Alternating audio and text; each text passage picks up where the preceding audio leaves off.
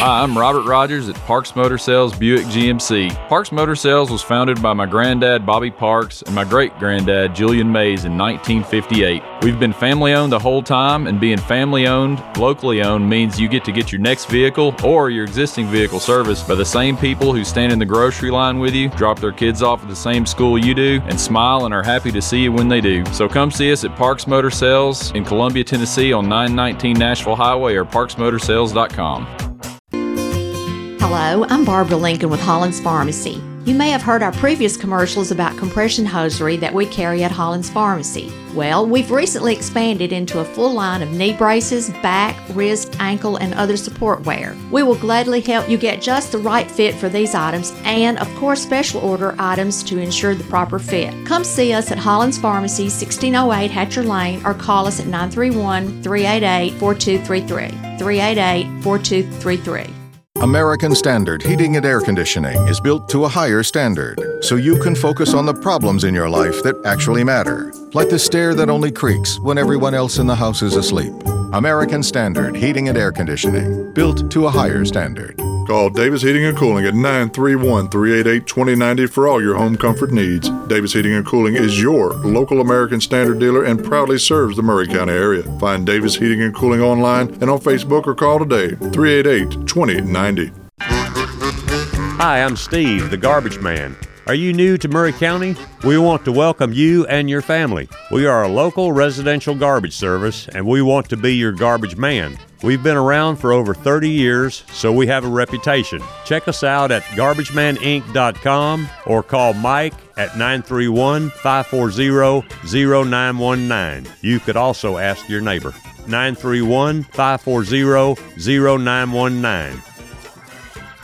Are you thinking about a new fence? Maybe you need a pole barn. Then you should give Sands Fence Company a call. That's 931 309 1644. Will Sands has built his business based on the principles of honesty, quality, and integrity. Sands Fence Company has been in business for over 20 years, providing the community with farm, residential, and commercial fencing, as well as pole barns and buildings. Call today for a free estimate. Sands Fence Company, 931 309 1644. 931 309 1644. Brown's Body Shop has two locations to provide your vehicles with high quality body and frame repairs, the best paint jobs, and custom body fabrications. Brown's Body Shop has been successful for more than 50 years because of their highly trained personnel, competitive prices, superior customer care, and timely service. Don't put off body repairs or that custom paint job at Fenders. Go to Brown's Body Shop today, 1505 Nashville Highway in Columbia, 129 Alpha Drive in Franklin. For 40 years, the Jewelers Bench has worked hard for their customers and provided the highest quality jewelry at the best price. They keep going back. Recent renovations have allowed them to expand their inventory. More high quality jewelry, custom vintage and estate pieces, and professional jewelry and watch repairs. They also buy gold. The Jewelers Bench, still here, still great service. 808 Trotwood Avenue, Columbia. Looking for convenience? Try Quick Mart convenience stores, conveniently located all across Maury County, southern Middle Tennessee, and North Alabama. Whether stopping in on your way to work for coffee and a biscuit, taking a plate lunch to go, or grabbing something cold to drink after a long hot day at work, there's always one nearby.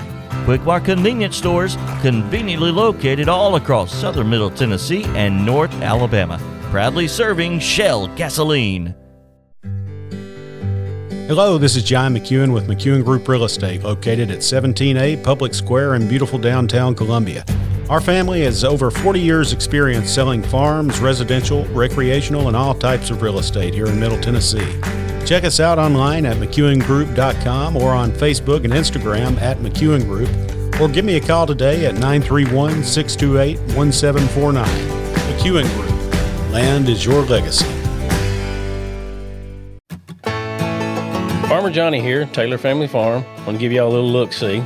We raise 100% non GMO, grass fed beef, pasture chicken, and pork on our family farm. Everything that we grow is raised with love and care to ensure the highest quality and nutrition for our family and customers. You can shop online at TaylorFamilyFarmTN.com or visit our farm store in person at Etheridge, Tennessee at 301 Dave Reisner Road. That's TaylorFamilyFarmTN.com for more information. This is Clayton Harris, and you're listening to 101.7 WKOM Columbia. It is, ladies and germs, the Wednesday edition, and the germs know who you are. And I wish you'd stay away, but hey, it's part of the season we're in right now. And the great Dr. Sean Sinclair doesn't answer to a germ. He's a gentleman. Brian Hartman might be a germ at some point, but uh, we're pumped. We're fired Don't up. speak we're for me, Tony. We're fired up. We're focused. We're prepared today for another exciting, action-packed edition. Watson Brown finna join us here in a few, and I understand last week, guys, on here, Watson Brown uh, said Tennessee was going to have their best offensive showing. That was his feel going into the week. I, I wonder what was going through his brain, Cinco, when he was watching that thing unfold because that's not what any of us had in mind. That that Missouri game, three or four days later, is just like a. I guess it's easy to look at that now and go, man, they're just a lot better than the Vols, but they're not that much better, Sean. As I welcome you in.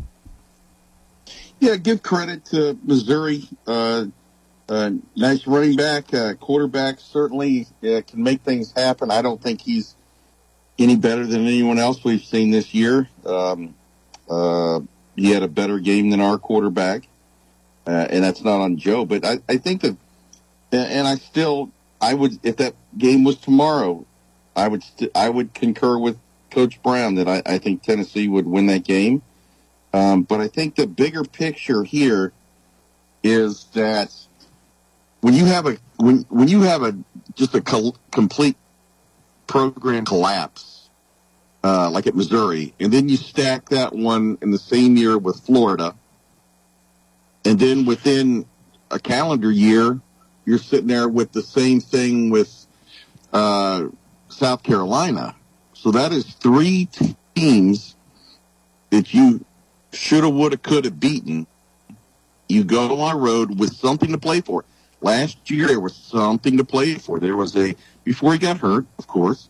There was a potential Heisman Trophy winner and a chance at a uh, at a playoff spot.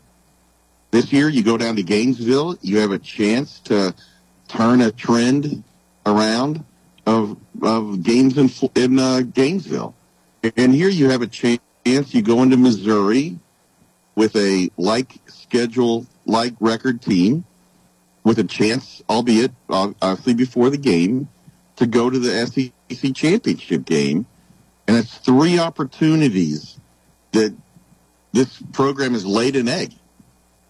And uh, so, you know what? Uh, I said it before, and I'll say it again. There are other teams that that uh, they show up. This team is now having a pattern of not showing up on the road when it when it uh, when it needs to be. Another thing is in those three games, our defensive staff had apparently had, had scouted something totally different. The game plan was completely irrelevant to what the offense showed. The other team showed up, and there were very little to, if any, adjustments. And so I don't know what you do with that. You can't. The first South Carolina game, you can accept Josh Heupel getting up the next day and say, "Well, we got to quote unquote wash this and move on." Okay, fine. Florida, we got to watch this one to move on. Missouri, we got to watch. No, no, no.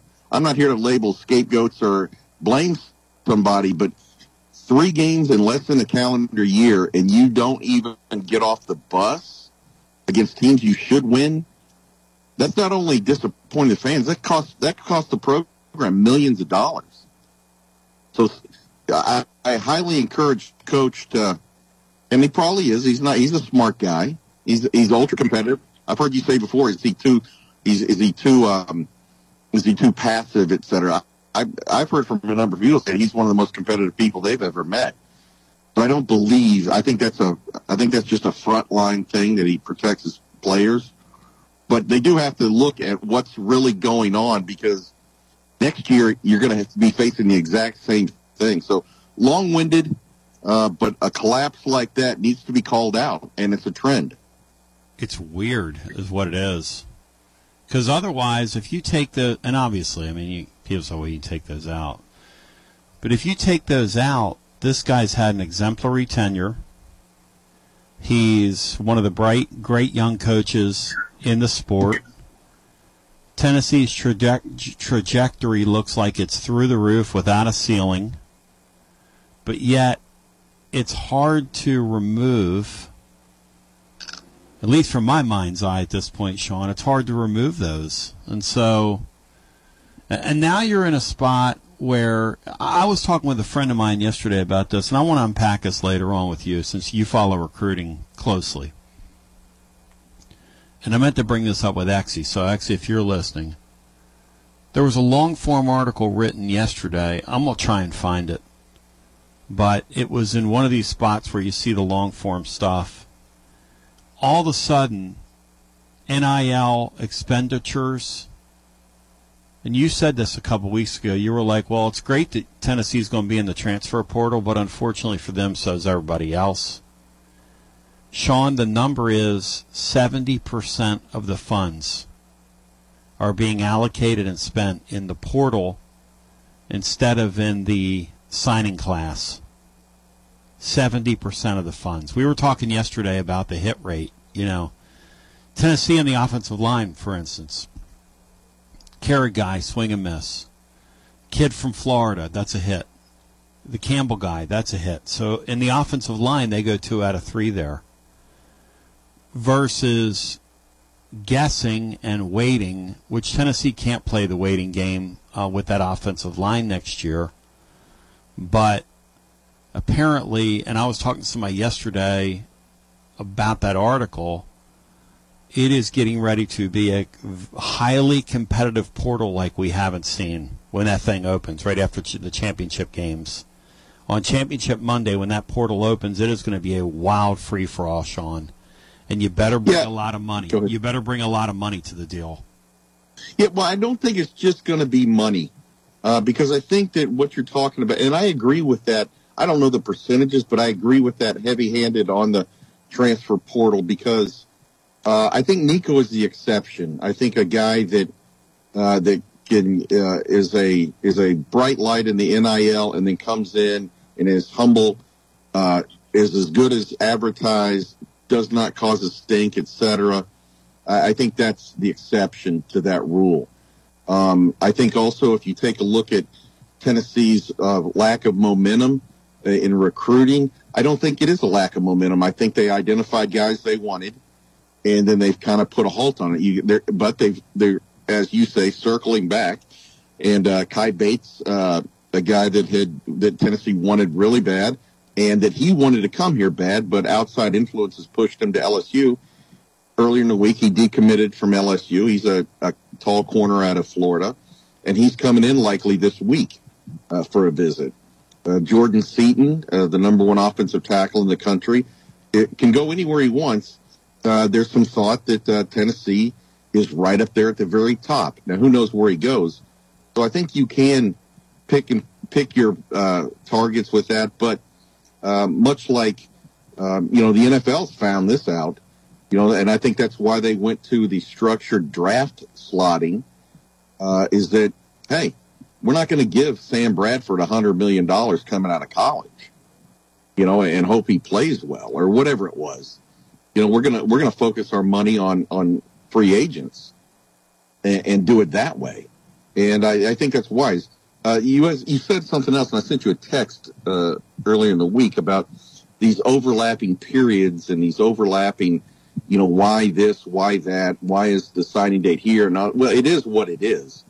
Um, but I think that when you have a large organization right now, I would imagine that Tennessee, like other SEC schools, probably has a uh, has a department in there that is running all these different scenarios. They probably have a checklist of of offensive tackles that might be in the portal.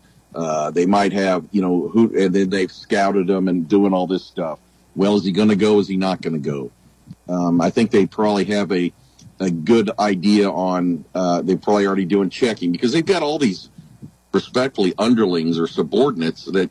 I mean, that's what you're doing. You can only so many people can watch the same film and come up with uh, alternative uh, game plans. So I, I would imagine a lot of these things are being covered right now.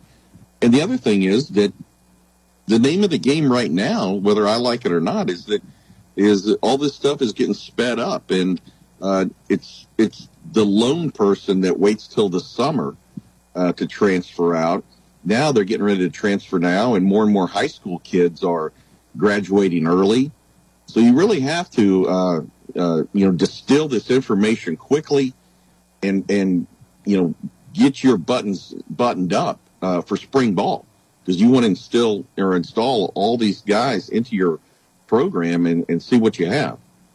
It's absolutely wild, too. I, I, and the article went on to say, to your point, that now in these staffs, instead of kids watching, uh, and I say kids, young young coaches that are coming up, instead of them watching, you know, future opponents or whatever, they're now assigning to these youngsters. You take a conference you take uh, like area scouting almost. You take the teams in this league, and they are breaking film up, film down from sun up to sundown on certain guys. And do we want to reach out to them? Do we want to see if they're happy there playing at that level? And so kids all over that sport now are being scouted like they never were. And are and as this article was talking about, you know, um, probably getting phone calls. Families are getting it's it's uh it's really going to be a wild time, but we'll talk about it in the next hour. In the meantime, Watson Brown, who brings 40 plus years of experience, time as a head coach, offensive coordinator, place like Oklahoma, etc., uh, a household name in the coaching world, joins us on Wednesdays for his Wednesdays with Watson segment. And he he's just an incredible guy, and there's a couple things I want to ask him about from the the game the other day, including how, like Sean was talking about, the what should our level of concern be for a program that three times in a calendar year went on the road and just got hammered in games they should at least be in, if not win.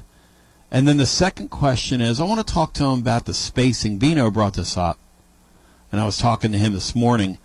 But you know that that fumble was a was a big big deal where Joe Milton collides with a back. I mean, at that point in time, you're still semi in the game, I guess. Um, but that was just part and parcel of the collapse the other night. When a quarterback and a running back collide like that, whose fault is it? We'll talk to him about that. What to do with the quarterback situation now going forward? It's almost Nico season. It is almost Nico season. We're going to continue on the other side. Uh, Watson Brown joins us as we continue after this. This is Terry Wilcox, aka the Chicken Man, aka T Willie, and you're listening to 101.7 FM WKOM, Columbia, Tennessee. Alert, alert! Columbia Chrysler Dodge Jeep Ram has a huge announcement. We're expanding our service center to get you in and out quicker than ever. That's right, five new service bays to get your vehicle back on the road. Don't drive a Chrysler, Dodge, Jeep, or Ram. It doesn't matter. Our certified technicians are trained to work on all makes or models. More service, less time. Only at Columbia Chrysler Dodge Jeep Ram. Family owned and operated. You can count on us. This is Dr. Dominic Mancini from the Dr. Gill Center. If your car was damaged in an auto accident, chances are you'd fix the car. Why wouldn't you give that same attention to yourself? Untreated whiplash injuries of the spinal column may lead to conditions such as headaches, numbness in the arms, neck and back pain. The doctors at the Dr. Gill Center specialize in detecting and treating such injuries from an auto accident. Accident consultations are free. Call mepainfree.com or call 615 551 9224. In today's uncertain world, you can never be too careful about your family's financial future. That's why the Parker Group, a part of Baird's Private Wealth Management, is offering a free second opinion on your financial plans. Let us review your current plan and we will identify any gaps and offer suggestions to improve it. Please call the Parker Group at 931 548 3737. That's 931 548 3737. Robert W. Baird and Company Incorporated does not offer tax or legal advice. Hi, Jimmy here for Columbia Ace Hardware. Columbia Ace Hardware now carries Magnolia Home by Joanna Gaines paint.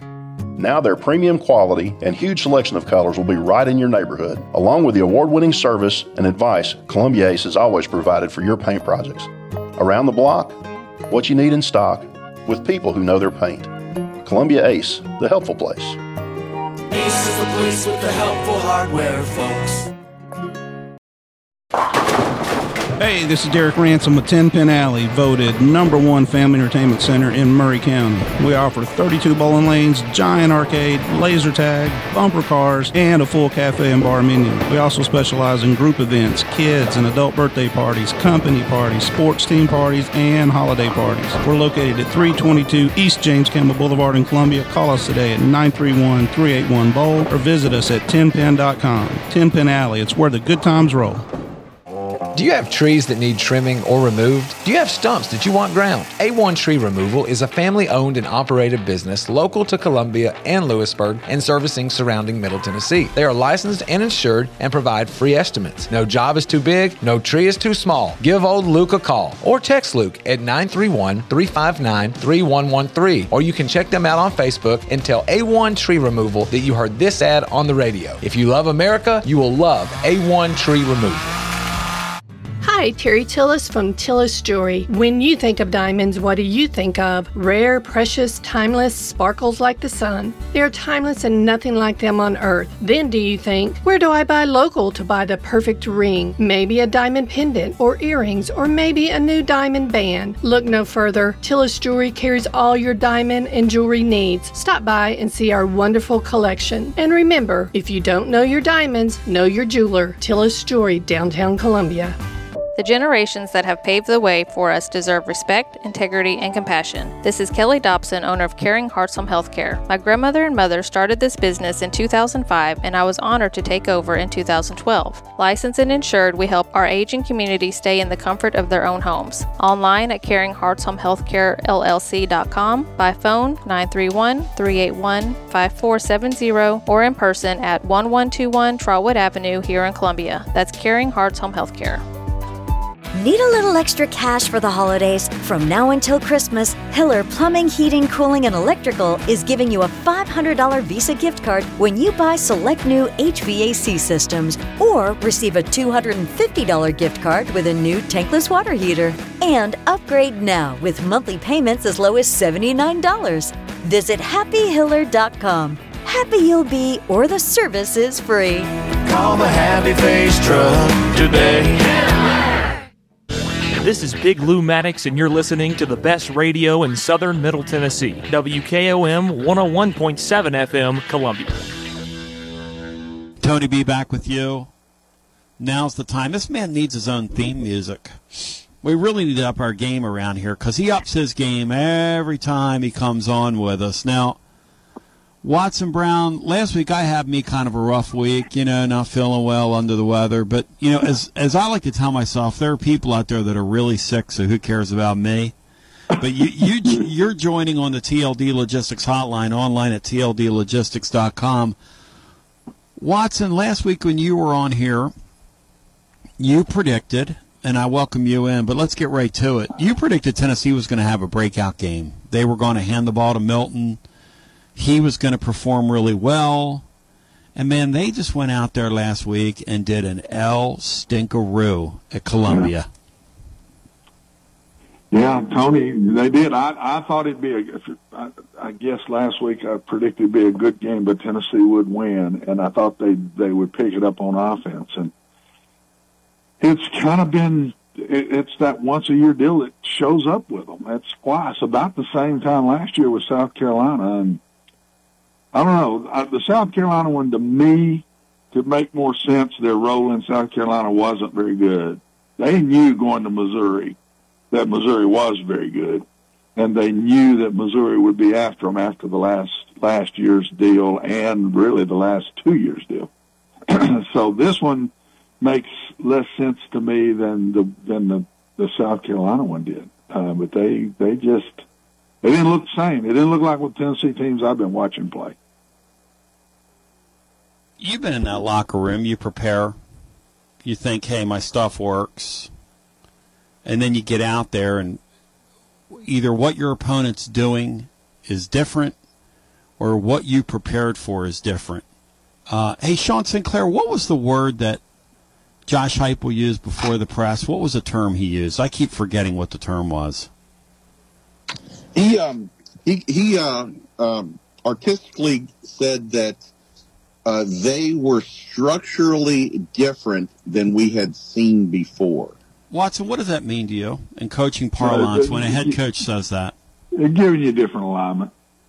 Uh, they they played with the same philosophy everybody has. They put either six or five in the box. When they put five in the box, it's it looked like all five. It was a it was a fifty look or just even a four one look with the five guys. Same thing Tennessee saw every week. The difference is when they were in six, they were in a three three stack some. And I have not seen that this year. Anybody had done that. Meaning they had three down linemen and three linebackers in a stack look, and that that's that's what he meant by that. And it is different. It's the the blocking schemes are different. Uh, he's had to have seen that in the last couple of years somewhere along the way because that's just one of the six man looks you get when you spread them out all over the place. And usually you get what I call a four two, Tony, and is they four down linemen, two linebackers, and they slide them around in there different ways maybe. But this was a three three. Texas A&M played them with three down guys, but they brought the sixth guy from space. He'd walk out in space and then come to the line of scrimmage as the ball's being snapped. This bunch just lined up in six in the box, but stacked. I don't know if they backed up an in and made him a linebacker. I could, I didn't study the numbers, but they did get a different look. I, I, I agree with that, but I don't think that's what caused the problems. I mean, what they're having trouble with is um, same thing I had trouble with. When you run this style of offense, and I can talk about this because I did, good and bad, in my latter years, I I did a lot of exactly what he's doing. And and when you go fast and you go with either four wide receivers all split out somewhere or three and keep a tight end in, when you do that, what the what the defenses tell you to do, Tony, is what you do. You do it off of what you see, and so if the defenses tell you to run and you and you don't run well, you're in trouble. You are in trouble. Tennessee to me this year is is anytime uh, people I love offensive coaches when they say, and I've said this a thousand times, it's not true, but you want to be balanced. You want to run and pass to be balanced. Well, you're. I'm only one time in my forty something years of coaching offenses that I was I truly balanced, and I think it was 202 passing and 200 rushing for the year. You're always a little better most of the time at one or the other. And uh, you want to be semi-balanced, but you're better at one than the other. But Tennessee this year is better at running than throwing, and that's not the best way to be probably because when you when they tell you to run, it's hard to score a lot of points when you run first. It's really hard to score a lot of points because they get to where they just make you three and four yards you. Now you can score, but it's going to take longer. The other thing I've seen with Tennessee right now this year offensively is when you're really good on offense, I've never had a really good offense that I didn't have a bona fide one guy to throw it to. Last year Tennessee had that guy. This year they don't. They do not have a bona fide one guy just to throw him the ball. And you you want to single him up, he's getting it. I don't care what's in the box and what ain't. If you got single coverage, I'm throwing it to him out here. They don't have that guy, and I think that's really hurt them. Um, but in this game, in this game, it wasn't just skiing. They just didn't have the same mentality to play. I mean, it, and you know me, I'm a Josh Heupel fan, big time. I, I still am. But in this game, Missouri was so motivated, and Tennessee was not. And when you're that way now, it's not going to be a pretty day. When did you realize they were in trouble, Watson? When was your, uh, about middle phone? of the second quarter, I just started seeing Missouri is running all over them, all over them. I mean, any kind of run they want, they're turning around and they're they're they're in the pistol back there most of the game, and they just turn and run the stretch play. They run two plays. They ran the zone play and the stretch play, and Tennessee couldn't slow them down.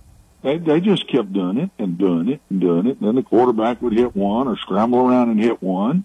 Missouri had it. I mean, and it wasn't a scheme thing. They were just putting hats on That that little back is just running right through them. They didn't tackle well. They did not chase the ball well. Way too many big plays. Uh, and Tennessee, built the way they are this year, they can't catch up. They just don't have the the players to catch up when they get down, and so that's what happens. What happened at Florida? It's what happened at Alabama. They can't. They're a they're a front runner in the. I don't mean it in a that way. I mean they're they're an in the lead team. That's when they play their best. And when they get down a couple of scores, they're just not good enough this year, guys. Passing the football to catch up. Can't do it. The other day, and I want to ask you about this, and then our our panel has a, some questions. Sean and, and Brian want to get in here, but there was a scenario or a, a sequence where uh, Joe Milton and a back. I believe it was Sampson with him, but it's not important. But one of the, one of the backs uh, was with him, and uh, they collided, and the ball went free, and it was a weird looking kind of a fumble. Uh, in in time, I, I guess Joe was trying to sell that it was a incomplete pass. When you see a quarterback and a running back bang into each other in space like that, who, whose fault is that, Watson? You never know. Uh, I I thought this one was the quarterback, but I'm not. I don't know. I don't know the real true structure of what they were trying to do. Uh, you see a lot where the timing in the backfield gets messed up some with a snap. The snap. The one tough thing with a gun is when the snap is off a little, it messes up all your timing of the play. And that's where I used to say to my back, you don't move till you see where the ball is. You don't go on the snap.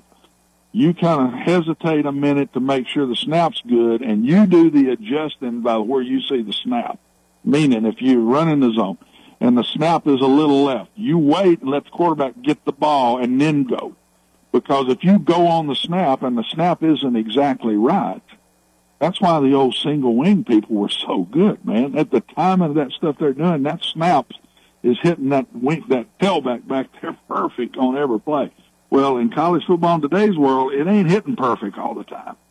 And, uh, so, but I don't think that was this play. I don't know, but you, you have that some. I, I, don't, I don't blame that on anything. It's just that play. It happens some and it's not pretty when it does. Um, but they had a lot more issues, Tony, than, than that in this game. I mean, when Tennessee don't run it well, uh, they're in trouble this year. They just don't, they can't just go to the pass because, and then I, I, I'll talk a little bit about Joe. When Joe, when Joe is not on and he gets a little anxiety or he gets a little tight or he gets a little upset and he's not just throwing in rhythm and well, he goes back to his all out slings and he, and he's throwing balls the other day, slants. He's throwing eight, ten yard balls that just not catchable. And we, we, we you see drops, but when you throw it that hard and it is not perfectly thrown, it's hard to catch, man. And they want to blame the receiver. It's the quarterback. He he still has the problem of when he gets anxious and he gets a little uptight or it's just not going well that he he reverts right back to bullets. And I never thought any, I've had a bunch of him. I've had a bunch of him and I've had a bunch of the other kind. It's really hard for the strong, strong arm guys to have touch. It's just really hard to do. You work them, you work them, you work them. They get better at it, they get better at it. But when they when they get flustered, they go right back to those bullets. That's what I saw again against Missouri the other day. Just bullets all over the place. And then at the end of the game, he's you know he's in the soup and he throws that ball back in his goal line that's taken in for a touchdown. And at that point, at that point, let me ask you this, and and I'll, I'll jump Sean in here, and then Bry's got some few things as well. It's our Wednesday with Watson segment. Watson Brown joining, blessing us with his time and his expertise today. I can't figure out why they didn't play Nico at the end of that game after he threw that interception. Can you? Can you? Cut no, I, I, I normally don't. You know me. I'm not much to jump coaches and that, but I, I would have played him. I mean, your your starter is not playing well. He is not playing well. Game's over. He knew it was over. They're they're not good enough to catch up quick like they were last year, and and I would have put him in and let him have some of that, just to let him get more experience and get get get a tough road place to play, and that would help. I would have helped him for next year as he gets ready to hit the road early. And uh, yeah, I, I didn't, I did not understand that either, to be very honest. And and I, and man, do I not? I'm not much for that. I just don't like getting on coaches when you don't know exactly what all's going down. There's a lot of reasons coaches do things that sometimes the fans don't know.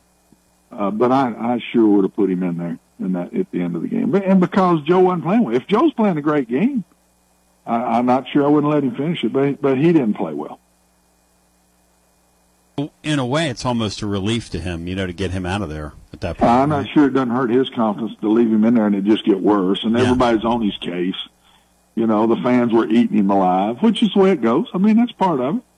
But that, that also, if you just keep having a real bad day and you throw another interception or you do something bad, and then I'm not sure that helps you to get ready for the one coming to town this week, you know, to keep him in there like that.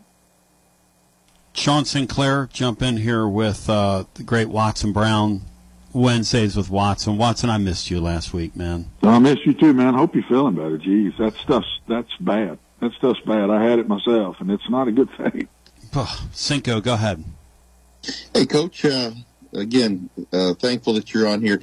Last week I'd asked you about stats and what you look for, and one that is just jumping out to me, and it's been there for a while with Josh Heupel, is is penalties. And I don't know if I'm old school. The time I was at UT, where uh, with Coach Majors, whatever, but I can understand a penalty here and there. But when we get in these moments, and you said early in this call, you you you, you said the word mentality. It didn't show up in the same mentality. I see a lack of focus. Uh, any number of pre-snap penalties, uh, holding on the periphery by wide receivers and tight ends, um, a number of things that have followed coach from UCF here. And people say, well, he's always going to have this. Uh, I call that bullcrap. I mean, that's just a, a pre-snap penalty is a lack of focus um, or lack of attention to detail, etc. And you saw this that no matter what we did, we're staring at first and 20, second and 25, et cetera, et cetera. Your thoughts on that? Well, you're you're dead on. Um, you're absolutely right, and he got away with it a year ago because that offense was so dynamic. They could make it up. Second and twenty was made up a whole bunch of times last year. This offense isn't made that way. Isn't I'll even say it better than. It's not capable of making it up. They just, they just don't have the players at the at certain positions that they had a year ago. And uh, I don't know. I I'm an old school dude, so it's easy for me to say this, and I know everybody's sitting there listening and says, "Well, yeah, he's not coaching now, so it's easy to say." And I don't want to, I don't want to make it feel that way because that's not the way I feel.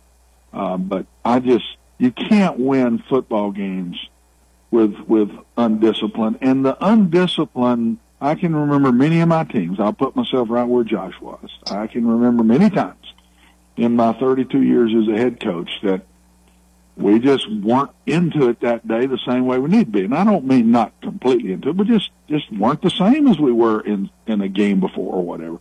And it's amazing, Sean. That's when that stuff starts happening more. When my kids weren't into it, and I'll talk myself more than just on on Josh's case, but when my kids weren't into it and that would happen, I knew I knew that I had to go back and get that fixed. And it starts with a mentality first off. How do you, and I never understood this as a coach. And I know fans feel this way. Back when I was in it, you played 11 games, but let's say it's 12 like it is now. You only play 11, 12 games. How in football, how can you not be ready to play the next week the same way? And uh, that's a great question. But I'll have to admit, there were times my teams didn't show all 11 times. And uh, man, is it the most frustrating thing in the world. But I can vividly remember many times in my career the most heated I ever got with individual players or my team where I'd take something and throw it up against the wall or something. And believe I did some of that. Um, it was over that kind of stuff. I, I just don't beat yourself. I played the academies forever, forever. At a lot of the schools I was at, I was in the league with West Point and, and in Conference USA, and they don't do that stuff. They don't. They they might get beat, but they just don't do that stuff. I think they get that discipline shine 24 hours a day. I get them for four hours a day, but some way, somehow, you got you cannot do that and win championships. And I think Josh knows that. And if he don't get that corrected, and I think he got away with it last year, he's not getting away with it this year. Last thing for me is the um, early in the season, uh, you know, we could we could play some man uh, coverage in the secondary, and I'm not I'm not the biggest fan of the way we our cornerbacks play the pass or any of them really. Uh, but they've, you saw it against Florida where they made Mertz look like a Heisman winner. Leary torched us. And then this past week where we've gone to this soft zone, passive cover, whatever you want to call it, uh, bail out and leave two linebackers to cover the whole freaking field. Yeah. And these guys are sitting there, and everyone's ripping Elijah Herring and our linebackers. But I'm here to say that and then we're zone blitzing a little bit, so you're always only bringing four, and you're you're sending one of your best defensive ends, if you want Leo, whatever, into pass coverage, taking him out of the play. But I feel for these linebackers because these guys are having to make open field tackles for the most part on on high quality athletes with the ball in their hands with with five, six, ten yards of separation before they even get there. What? Why do wow. we keep doing this? And uh, it's just a it's a it's a uh, you know it's a death by a thousand paper cuts. Yeah, it is, and I think what I see and looking at them, not knowing everything, but I, what I see when I watch them, and I watch them every week because I'm going to be on with you guys and talk to you, and and uh, I think the the weakest spot talent wise for Tennessee right now is the the, the defensive backs. I think it's the weakest spot on the team. I think they're nervous about that. They're trying to cover up. Last year they pressured a lot more and played a lot more man free. They're not doing that this year. I've watched them a lot in their pressures, and when I say pressure, pressure means you're bringing five. Blitz means you're bringing six, and then you rush four, you rush three. I mean, that's basically what what it what it is in today's game right there. And uh, so they've been a pressure team. They brought five a lot. This year they're playing more zone coverage with that. Sean. And when you do that, you're three under and three deep now instead of four under and three deep.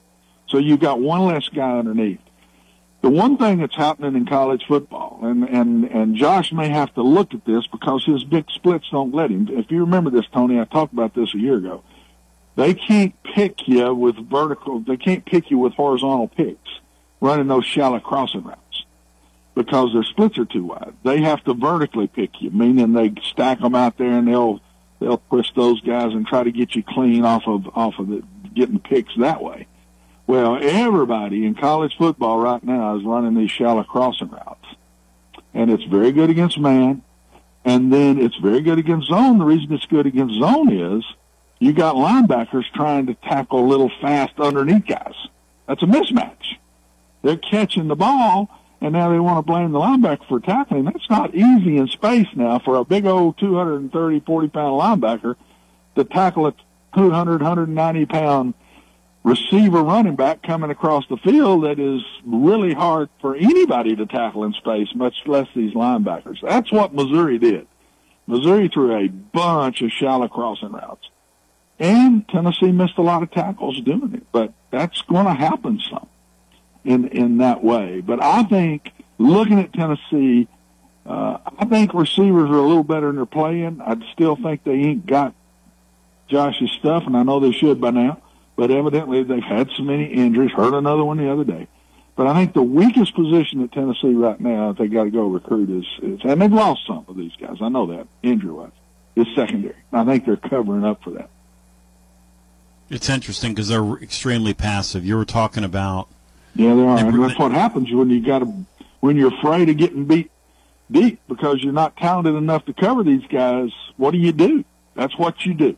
You back off, keep the ball underneath you, and see if they'll mess it up somewhere along the way. That's what you have to do. I was there many times because I was always playing teams a lot better than me, and that's okay. What are we doing, boys? We're going to come after them and play man and hold our own and see if we can, or are we going to make them try to try to mess it up as they go down the field and try to get a play to get them out of this into long yardage by bringing a blitz here or there, but bend but not break. And sometimes, uh, man, fans hate to so, that bend but not break. They hate it.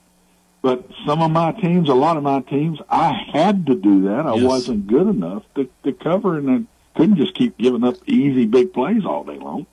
Brian Hartman jump in here with Watson Brown Wednesdays with Watson here on your Tony Basilio show. So many people thought that when Heupel said that there was things structurally different, that that was a way of saying that his coaching staff was out coached and out schemed. So you're not saying that. No, what, I'm not. Is what I get it. No, I'm not.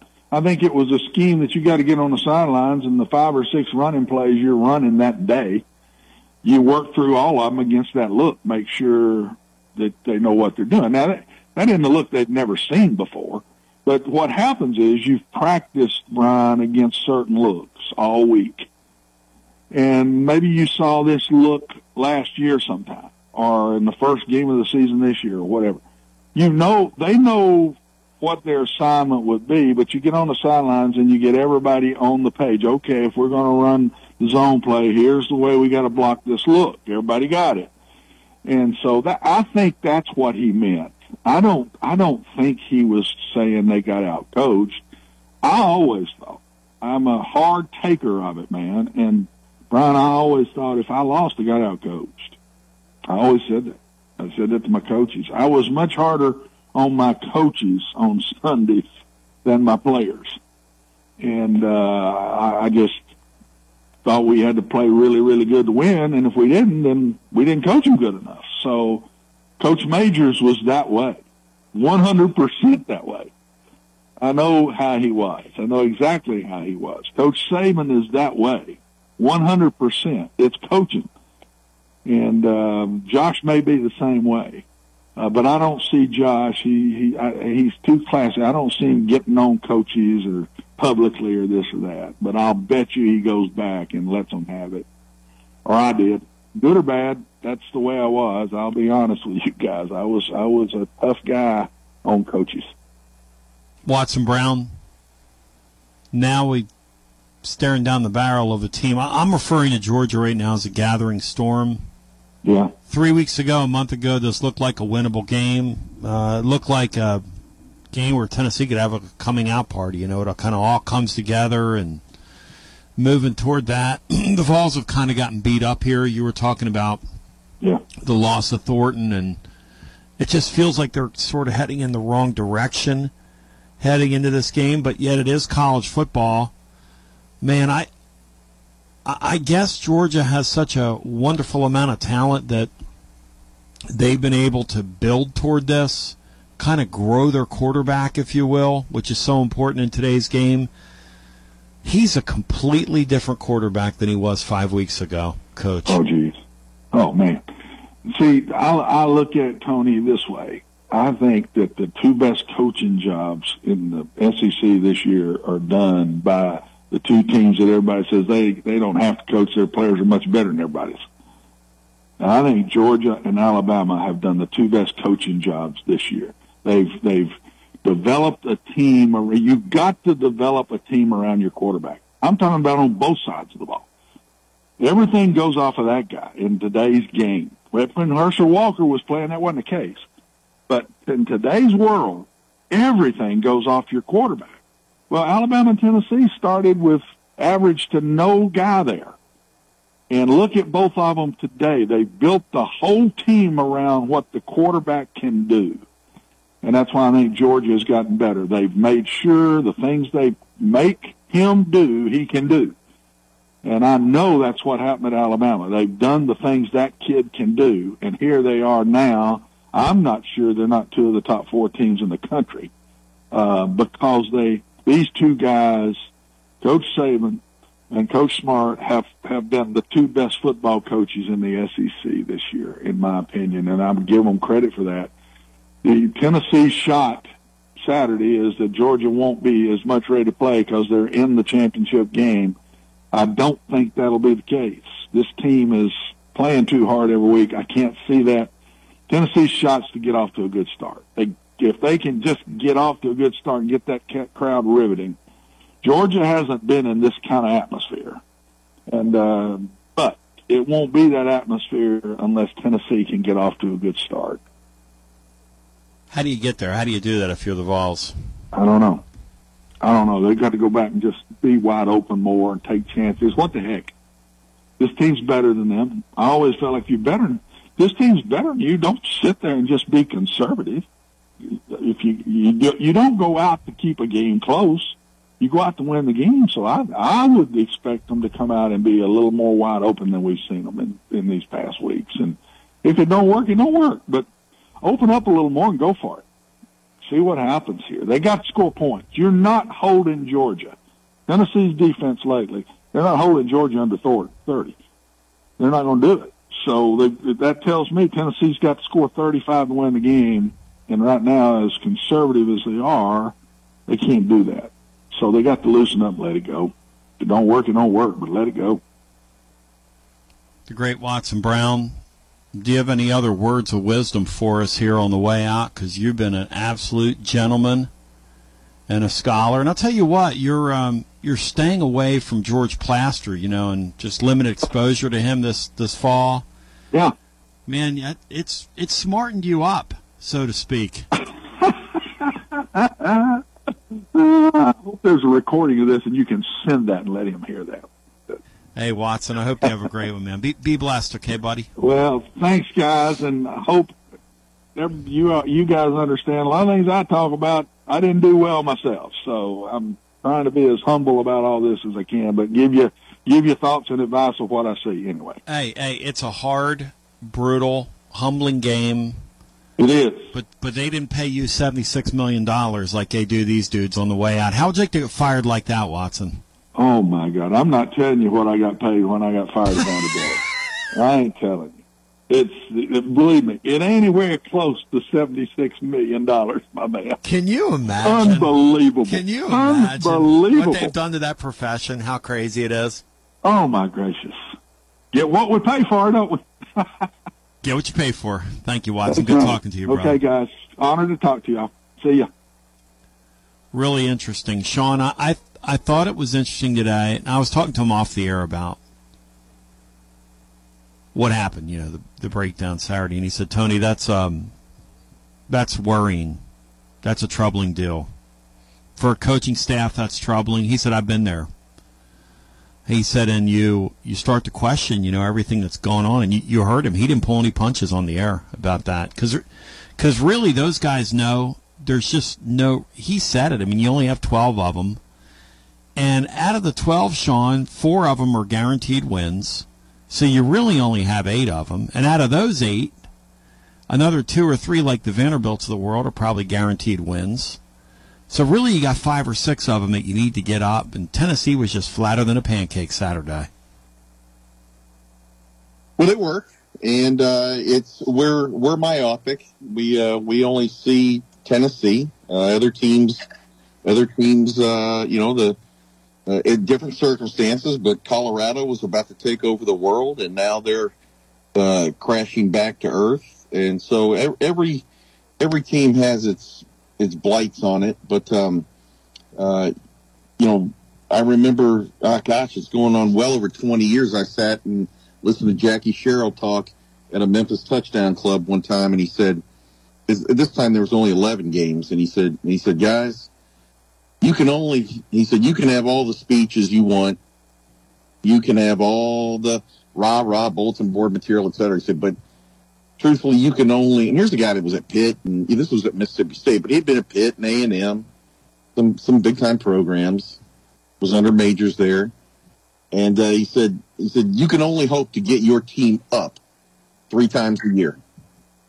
And he said, the other times you just hope your guys are better than their guys and you've schemed up stuff and you've coached them, et cetera. But he said, and that's why I think that, uh, uh, Alabama, and it's not a, I'm here to tell you, I'm not a big fan of them, but I, I you have to respect that those guys show up and they play hard and they are in the game for the most part. Uh, you could say, well, what what happened to South Florida against Golesh? Alabama looked terrible.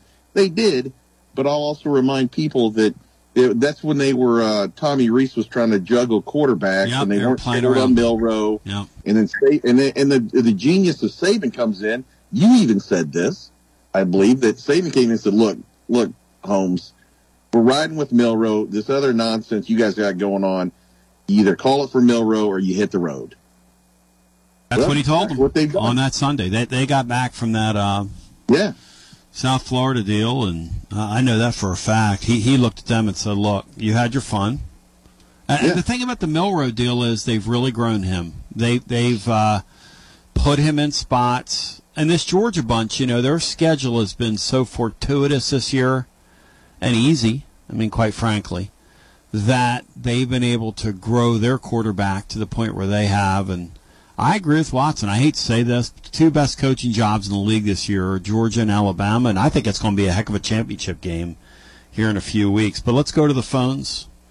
As uh, Watson Brown was terrific today, it's no wonder that is a segment that gets so much pop and people talk about it and from from coast to coast. Hello and welcome into our next call. You're live on the air. And I want to say that Watson appeared on the TLD Logistics hotline online at tldlogistics.com. Hello and welcome into our next call. Hello, Tony. This is uh, Luke Italia. Hey, Lukey, Dome. Bubby. Lukey Dome that wants handrails in Neyland Stadium. Handrails in Neyland Stadium? Okay. Yeah, I sit on row 52 on the end, and I can look down the steps, and they've been beaten down. They look like ice. Ice. You know, they look like snow, like your kids were going down the hill with, in the snow. I don't think you Okay, want I- to fall from. Uh, I don't think you want to fall from up there in uh, row 52. I think that'd be cu- quite a tumble there, Lukey boy. these uh these old men and old women and myself we we waver back it to the left to the right we step on these steps and we have to stand there five seconds before we can make another step so we won't fall if we can put handrails in uh uh Thompson-Boling Arena we can we can do it in Neil Phew, it sounds like a heavy undertaking. Danny White just uh, and if I was Danny. White if I was Danny White I would come on your show uh, he never he's never asked him on your show has he Well, we're not. I, I yeah, it, that's not what we're doing. But I love you. Thanks for programming. I appreciate you. hey hey Tony Yeah. I've got a long call. I got some more stuff if you want to come back. No, you no, you're coming at me. Go ahead. Go. You're not. You're again. You're not programming. Go for it, bro. Okay. Uh, I'm from the school of uh, W. Land and TR. We can win. We've got the pieces to win this game. We the crowd needs to be loud Saturday. We've got the pieces. Certainly, we're the underdog, but we can win this game. David, did he beat Goliath? He beat Goliath. Did uh, uh, Cassius Clay beat uh, Sonny Liston? He beat Sonny Liston. Without throwing a punch. That was an incredible. Yeah, yeah. And we and did we win the 1985 Sugar Bowl against Miami, who was over us. So we can win this game. We've got the pieces. We just need to be loud, and we need to have a little luck. But we can win this game if the crowd will be loud constantly. They took tickets away from us last year in Georgia. They said, "Don't give them to the Tennessee fans. Don't give them to the Tennessee fans." But the same, we we shouldn't give any ticket to the Georgia fans. And I've got a question for Sean, Tony. I want Sean to tell me why Tennessee can win, not why we can lose. Just tell me why we can win. It could be maybe a different structure, a different structure. Well, I can't give you any. I can't give you any coaching highlights. I'm not a coach, and I'm barely even a decent observer. But what I would say, we can win. Absolutely, we can win. We have the talent that can win. I think a couple things are going to have to ha- in play, though. Uh, you're going to have to have a, a, rowdy environment, which we will. Uh, but but like uh, Coach Brown said, it's not. There's no no crowd in the world can sit there and watch uninspired football and be on top of their game, setting records at decibel levels. That's not that's not the case. Um, you go into Neyland Stadium with the understanding that the fans are going to be there, they're going to back you, they're going to be your 12th, 13th, 14th to the 30th person uh, but you got to show up too. So we got to, uh, the crowd's got to be there. I think that we have to minimize, like Coach Neal says, team making the fewest mistakes will win. You can't keep beating yourself uh, when you're an inferior uh, team. And then you got to, you, you, kids got to believe. They got to want to be there. They got to want to fight for 60 minutes. And then, frankly, you have to have some things go your way. Uh, you know, a, a, a, a ref has to uh, swallow a whistle or two. A ball's got to bounce your way. Um, they got to turn the ball over. And a big key is, you know, it, it's it's hard. Look, we win uh, the national championship game. We go to Arkansas uninspired and lose the game there. Georgia hasn't done that yet. I mean, they, they've won two in a row. They're looking to do three in a row, which is unprecedented. Chances are they're going to stumble. And why not this week? Exactly. But when they stumble, you got to be there uh, to take advantage of it, and um, that's a, that's that's upon us. We have to do that. So, can we win? Yes. Uh, will it be a miracle? No. Uh, but we've got to do our part. And the, several games this year. Not only that, take a look at we're up twenty to seven, I think, or six at, at Tuscaloosa with everything going our way, and we come out and lay an egg in the second half. What, what, that that crowd was silent. It was like a morgue in there, and we come out and just don't even show up. These guys, these guys and the coaches, they they've got to put out something here, man. It, it, that's not even that's not even passing football. I mean, meaning getting a C or better. No, that was dreadful. That was an abomination. And so, yes, we can win, uh, but it's it's going to have to be, as coach says, mentality, effort, want to, uh, the fight, etc. That's good stuff, uh, Sean. And uh, and the people don't think we can win. Uh, why not not even listen to the game or watch the game? If you don't think we can win, don't watch it. And I and let Titan Bill sing the uh, Tennessee fight song, Tony. Make him. He'll do it. Which one? Uh, the main one, the main one. There. You want to sing uh, "Fight Vols Fight"? You want to sing "Rocky Top"? You want to sing "Down Rocky the Field"? Let, let, him sing "Rocky Top." Let him sing. Rocky All right, the main Top. one. That's the main one. Okay. Well, Dolly Parton's going to be. Orange and get that guy from the Northeast to call in. This is TR and the guy from the Northeast and W. Lynn. Wow, what did Lukey? What Brian? What'd you do to Lukey today? Lukey ate his his vitamins. Who's uh, the guy from the Northeast he's talking about? Who in the heck knows? It's a freaking guy that wants a dome in our baseball stadium. That guy's a lost ball in high weeds. Let's get our next call in. TLD Logistics uh, phone lines. Hello and welcome in. Hey, Tom. Hey, you're on the air. Welcome in. You uh, you uh, want me to start with my weekly Hugh Freeze nugget or end with it?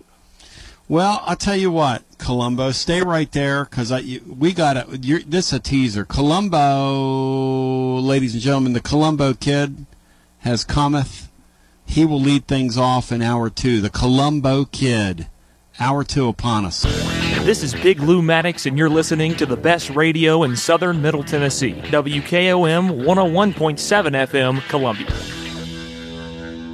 Hi, I'm Robert Rogers at Parks Motor Sales Buick GMC. And I'm Michael Parks Lawrence at Parks Motor Sales Buick GMC. Together, we're Mr. Bobby Parks' grandsons, and we run his dealership, and we are glad to be part of our local community. Being family owned and operated, we invest heavily in our community. We do things like sports teams, schools, bands, you name it. We try to help everybody we can. The reason why we do this is because we all love this community. So come do business with us, your neighbors, at Parks Motor Sales in Columbia, Tennessee, right off Nashville Highway, or at parksmotorsales.com. Hello, I'm Barbara Lincoln with Hollins Pharmacy. You may have heard our previous commercials about compression hosiery that we carry at Hollins Pharmacy. Well, we've recently expanded into a full line of knee braces, back, wrist, ankle, and other support wear. We will gladly help you get just the right fit for these items and, of course, special order items to ensure the proper fit. Come see us at Hollins Pharmacy, 1608 Hatcher Lane, or call us at 931 388 4233. 388 4233. American Standard Heating and Air Conditioning is built to a higher standard so you can focus on the problems in your life that actually matter, like the drywall that somehow isn't. American Standard Heating and Air Conditioning, built to a higher standard.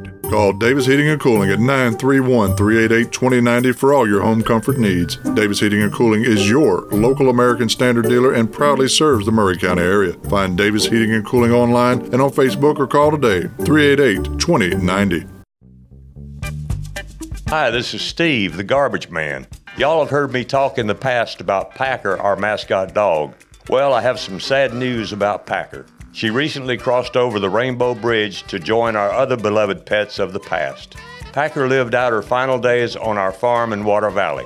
She had a great 14 years of life after being rescued by Don from being thrown away as a pup in someone's garbage. Rest in peace, Packer. Are you thinking about a new fence? Maybe you need a pole barn. Then you should give Sands Fence Company a call. That's 931 309 1644. Will Sands has built his business based on the principles of honesty, quality, and integrity. Sands Fence Company has been in business for over 20 years, providing the community with farm, residential, and commercial fencing, as well as pole barns and buildings. Call today for a free estimate. Sands Fence Company, 931 309 1644. 931 309 1644. For 40 years, the Jewelers Bench has worked hard for their customers and provided the highest quality jewelry at the best price. They keep going back. Recent renovations have allowed them to expand their inventory. More high quality jewelry, custom vintage and estate pieces, and professional jewelry and watch repairs. They also buy gold. The Jewelers Bench, still here, still great service. 808 Trotwood Avenue, Columbia. Hello, my name is Connor Mims. My wife Bradley and I live in Columbia, Tennessee, in Riverside. I am a deck and porch builder, and my wife is a second grade teacher at Riverside Elementary. My specialty is designing and building elegant and comfortable porches and decks. Let me work with you to design and build the porch or deck of your dreams. Give us a call today from our website, mimsmodernlandscape.com. That's mimsmodernlandscape.com, and check out what we have to offer. Thanks. This is Trey Adcock with Dixie Equipment Sales and Rental. We sell ASV and Wacker Neuson equipment. We also rent a wide variety of compact equipment in the Middle Tennessee area. Come see us. We are located in Columbia, Tennessee at 200 East 16th Street. You can call us at 615 969 0118 or visit our website at www.dixiediesel.com. We have been in business for over 42 years and we would love to help you turn your project into reality. Ho, ho. Hello, everyone. It's Santa here. Christmas is a magical time. From the songs that we sing to the cookies that we'll eat, it's a time of celebration. So why don't you come and let's start the season with singing and cookies with me, Santa and Mrs. Claus at Once Upon a Christmas at Christ Church, Columbia at 707 Lyon Parkway. That's November 17th and 18th starting at 6 p.m. You can have your picture taken with us, Mrs. Claus and I, and we'll eat a cookie too, as well as learn the history of St. Nicholas. So come out and enjoy an evening of fun and help support Crossroads to Home and Combat Vets Motorcycle Association. That's Once Upon a Christmas at Christchurch, Columbia at 707 Lion Parkway here in Columbia. You can call 931 540 0898 for information. That's 931 540 0898. Built to win. Touchdown, Alabama! Built for championships. Throws intercepted, Alabama! Built by Bama. Alabama is still Alabama. The Crimson Tide play here. Join us Saturday as the Crimson Tide take on the Chattanooga Mocs. Our coverage begins at 8 a.m. on your home for Alabama football. The Crimson Tide Sports Network from Learfield. This is Jack Cobb with Maury County Public Schools and the Big Yellow School Bus. You're listening to Front Porch Radio on 101.7 WKOM in Columbia, Tennessee. Ladies and gentlemen, it's hour number two on your Tony Basilio show. Hey, Brian, uh, we got our guy from um, Georgia coming up in a few minutes. Is that right?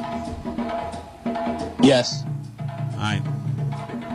12:15. Let's take care of an item of business here. Ladies and gentlemen, you bow your head and you say his name. Columbo, how we doing, buddy?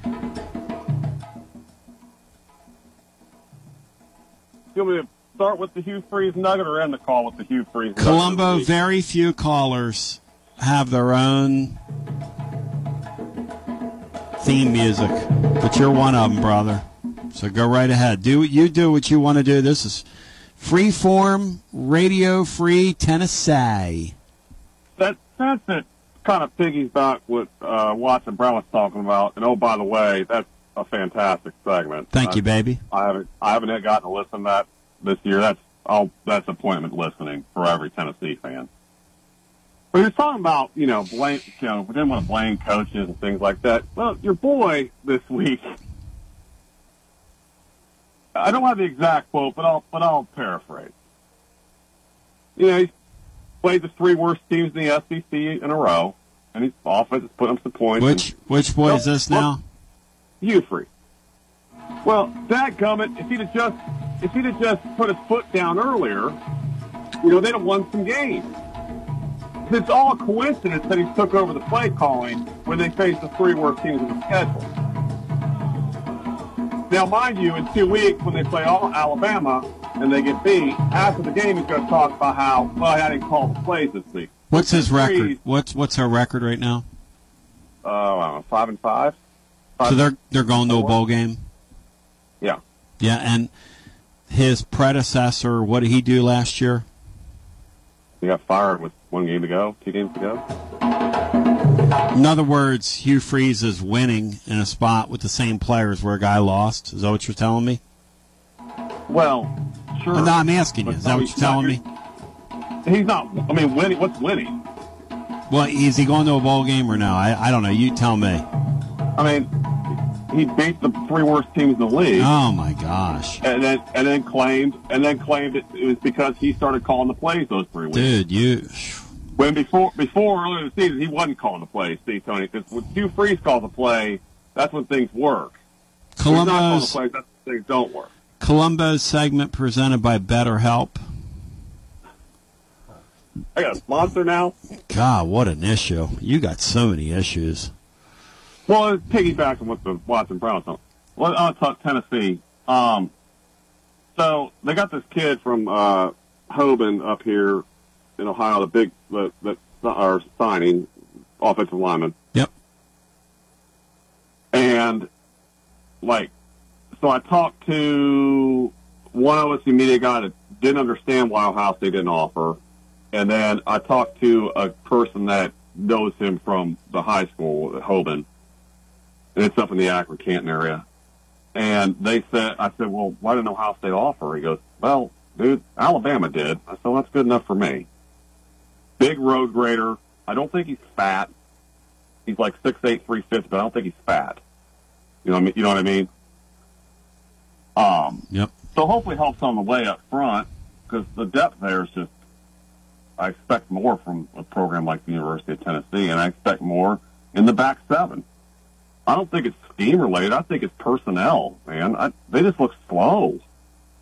They still look slow. They've looked slow for years. Well, they're they're veterans. We were talking back in the summer. One of my themes was how were they going to introduce the kids, and how quickly were the kids going to overtake the slow upperclassmen? And the answer was you can't get the upperclassmen out of that lineup with the jaws of life. It doesn't matter how many times they get beat. Like to Sean's point, it doesn't matter how many times they get burned. Doesn't matter how many guys they let run for 150 and catch for another 150 and I mean nobody lost their job this week from that uh, in the on the field and so And- it never ends Mark it just never those guys look like they're playing electric football back there Because Tony, I mean, I don't think I think they're good up front on defense. they're very good they're borderline elite up front I mean, they look they look the part. Those Yeah. kids- like Omari Thomas looks the part. The kid on the edge looks the part. Mhm. Stud. But the back seven, they don't. They're not SEC caliber players. I'm sorry, and it's been that way for years. What are we doing? Tennessee is not a have-not. I don't want. Don't cry poverty. Don't cry. Oh, it's NIL. No, we're we are a thriving program. We got more money than anybody not named Texas or Texas. And I firmly believe that. I think we have more money than Alabama. We got more money, obviously more money in Florida. Use it. It's all legal now. Go use it. Sean how do you respond to this gentleman actually when he gets off Hugh Freeze actually making some sense Oh, I think he's always made a lot of sense. Uh, uh, I haven't followed you for uh, Auburn, so I couldn't talk about that. But uh, I mean, truth hurts. Uh, the secondary is um, it's a it's a uh, not the kids themselves, nothing personal. I'll just say the secondary play is like playing a man or two down to the to the opponent, no matter who it is. And, and Eli Drinkwitz, he's not a chump. I mean, we make fun of him 'cause he's a dork and all that, but that guy, that guy can coach. He can Guy can team it up coach. and he can coach. yeah he can coach And they've gotten NIL kind of figured out. Yep. You know, they they they, do, they tell him that Burden kid with the jaws of life. I'm sure. Yep. Because I wanted Tennessee to go after him. He's not a chump, and they torched us. And I get Milton's not good. I get that. And, I, and look, I from I my thing this year was like they're going nine and three. I thought they'd beat Florida. I thought they'd lose to A&M. I thought they'd beat Missouri, and they obviously lose to Georgia and Bam. That okay, transition year. Get Nico here in 24 when we go to a 12 team playoff. Tony, what are your expectations of this guy moving forward? How often does he need to be in that 12 team playoff to to satisfy you? Twice every three years? Yeah I think that sounds about right you know That's fair. I mean, that's not Yeah. too much to ask. I, I'm being serious. Like, I, no, I think I that's. know. I think it's probably right. Four, uh, four to five every ten, maybe something like that. Yeah, Can't can't cry poverty Tennessee now. Can't. We got more money than anybody. Not named the Texas schools, and one Texas school can't get out of their way to save their lives. Can you believe he? So let me ask you a question. You think Jimbo Fisher woke up Sunday morning the happiest guy in America? Are you kidding me? Honey, you want to go on vacation? This, where, where do you want to go? Yeah. Paris? Barcelona? Do you believe that these fools? An island? Yeah, and by the way, island? and by the way, if I take a few months off and want to get back in the game, I can make the money I'm going to make plus the 76 million. No mitigation in the in the guy's deal. I mean, he can go make ten million coaching West Virginia. what in the world? Who does that? What Jimmy are these Sexton- presidents and ads doing? It's embarrassing. Sexton's really good at this job. Jimmy Sexton is really good at this job. So embarrassing. Who do you think they hire? I'll give you my theory, and I'll get off the air.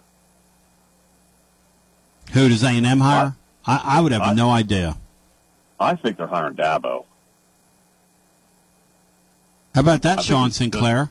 Dabo was I don't know rather uh, curt yesterday when he was asked about that. I think it's a fit. I think it's a fit for both of them. I think Dabo, by the time he leaves, gets out of Clemson, and Clemson will go right up and hire Jamey Chadwell because he's a perfect fit there. But Dabo, he can at least fake it to do all the cult stuff. You know, they're not hiring Lane Kiffin. There's no chance they hire Lane Kiffin. Billy Liucci, who is, he says it about Texas A&M, it's gospel, says he's not a candidate. Can you imagine Lane Kiffin, they come to him and say, come do Midnight Yell or come pet the collie? Oh, has God. has uh, has has Billy Liucci mentioned the name of Dabo Swinney?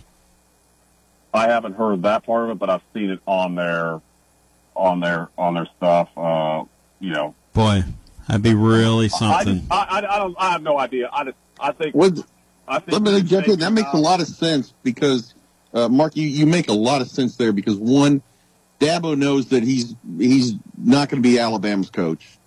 That that that that dream is sailed. Uh, two, he can. He I, I think he's a petulant kid uh, that uh, publicly won't change his stance, but you know darn good and well that he, he's fighting himself because he knows he's got to do the portal. He knows he's got to do the the NIL, uh, but he he he, he doesn't want to publicly second guess himself. So uh, if he goes to A and M, much like Freeze to Auburn, they can say, "Hey, we're going to take away your social media." Dabo can go down there and say, "Well, that's the way we do things," and he can soothe his his ego and also take advantage of that. Uh, plus, also, I think that uh, um, the only one thing that stands in the way is that uh, I question his competitiveness. Uh, I really do. I think that he, I think that he has an easier run at um, at Clemson of getting in a 12 team playoff than he does at Texas A&M, regardless of how much talent uh, he can accumulate. Mark, thank you. Incredible phone call by you. You're the man. Yeah, glad to hear him. Yeah, but your your your fascination and hatred for Hugh Freeze, jeez, man, give it a break. Talk about a guy that needs some counseling. Blaine Gilmer now joining us. He's not one of those folks. He's a Southeastern 14. He's breaking it down scientifically, talking about the Georgia Bulldogs. And Blaine, I appreciate you giving us a few minutes here on the TLD Logistics Hotline. Hope you're well. And Blaine, uh, when I talk about the Georgia Bulldogs, I'm, I'm my description of them this week is, as I look, and I'm no meteorologist, but they look to me to be a gathering storm coming to Neyland Stadium this week. That's my uh, that's my description of them. No doubt it, that would be apropos. They're getting better on both sides of the ball, which is the scary thing uh, for the rest of college football because they have not until last week had Brock Bowers and Ladd McConkey on the field together, fully healthy. And quite honestly, I don't even know if Brock Bowers was 100%. Maybe he was about 90% last week against Ole Miss. So they're getting better on the offensive side of the ball with health. Amarius Mims was also back. There's there's few teams in the country that can rotate three tackles like Georgia has, uh, and also three guards on the offensive front say, hey, we're going to play seven offensive linemen, not because we have to, but because we want to. So that's a luxury there. And then even with Jamon Dumas Johnson out at linebacker where he fractured his arm, they've lost the experience there with him, but they've gotten more athletic with the two freshmen that come in behind him with C.J. Allen and Raylen Wilson. So some good stuff going on for that Georgia Georgia team right now. How surprised were you that Bowers came back within the window and the time frame that he did? How surprised were they? I think they were far more confident based on what Kirby said in his in his uh, post game press conference. He was talking about seeing a blur on film, you know, two and a half weeks after the surgery, and it was Brock Bowers running across the field in practice, and they were like, "What? Who is that?" And and they told him that's Brock. He's doing his, his his work on the field. So I think they were far more confident. I always thought that the Tennessee game would be the game that he came back for, so I was just surprised that he came back the week that he did. But then I got to thinking about, well, that was obviously going to be his last time playing in Sanford Stadium, that opportunity. So uh, even if he had only gone out there ceremonially for, you know, ceremoniously for one or two plays, then I thought that would be more likely in that game. But man, he came out and played, I think, you know, high 30s, low 40s snap count, uh, really a full load for Brock Bowers. it's remarkable. And not only did he play, but he played really well. I mean, to your point, he didn't even look like he'd been away. No, and I, and I I started tweeting it out, and I was in the stadium, and I was watching him in, in pregame warmups, and as soon as I saw him in the line there with all the inside receivers and the tight ends, Georgia breaks it down where the quarterbacks are throwing to the different groups there, and as soon as I saw him run a 10, 10 yard out cut, catch the ball, and turn up the sideline like nothing ever happened, I said, "Well, he's back, everybody. He's doing it like uh, like nothing." The ankle was never hurt before, so um, the start stop, there was no issues there. Usually when you have that high ankle, you can tell a little bit when you're trying to gear it down or ramp it back up in a quick, you know, quick change of acceleration scenario. And there was no issues there. Yeah, he's a, I mean, he's a very scary athlete. Um, talk about the importance of McConkey, his being back, the leadership, all the stuff he provides. Yeah, and he well, he's an eraser of problems as well, right? Other people maybe don't get separation. Maybe there's uh, they bring a little bit more pressure than you were expecting. He's so knowledgeable, knows the knows the hots. He knows how to to to separate, can make tra- catches in traffic.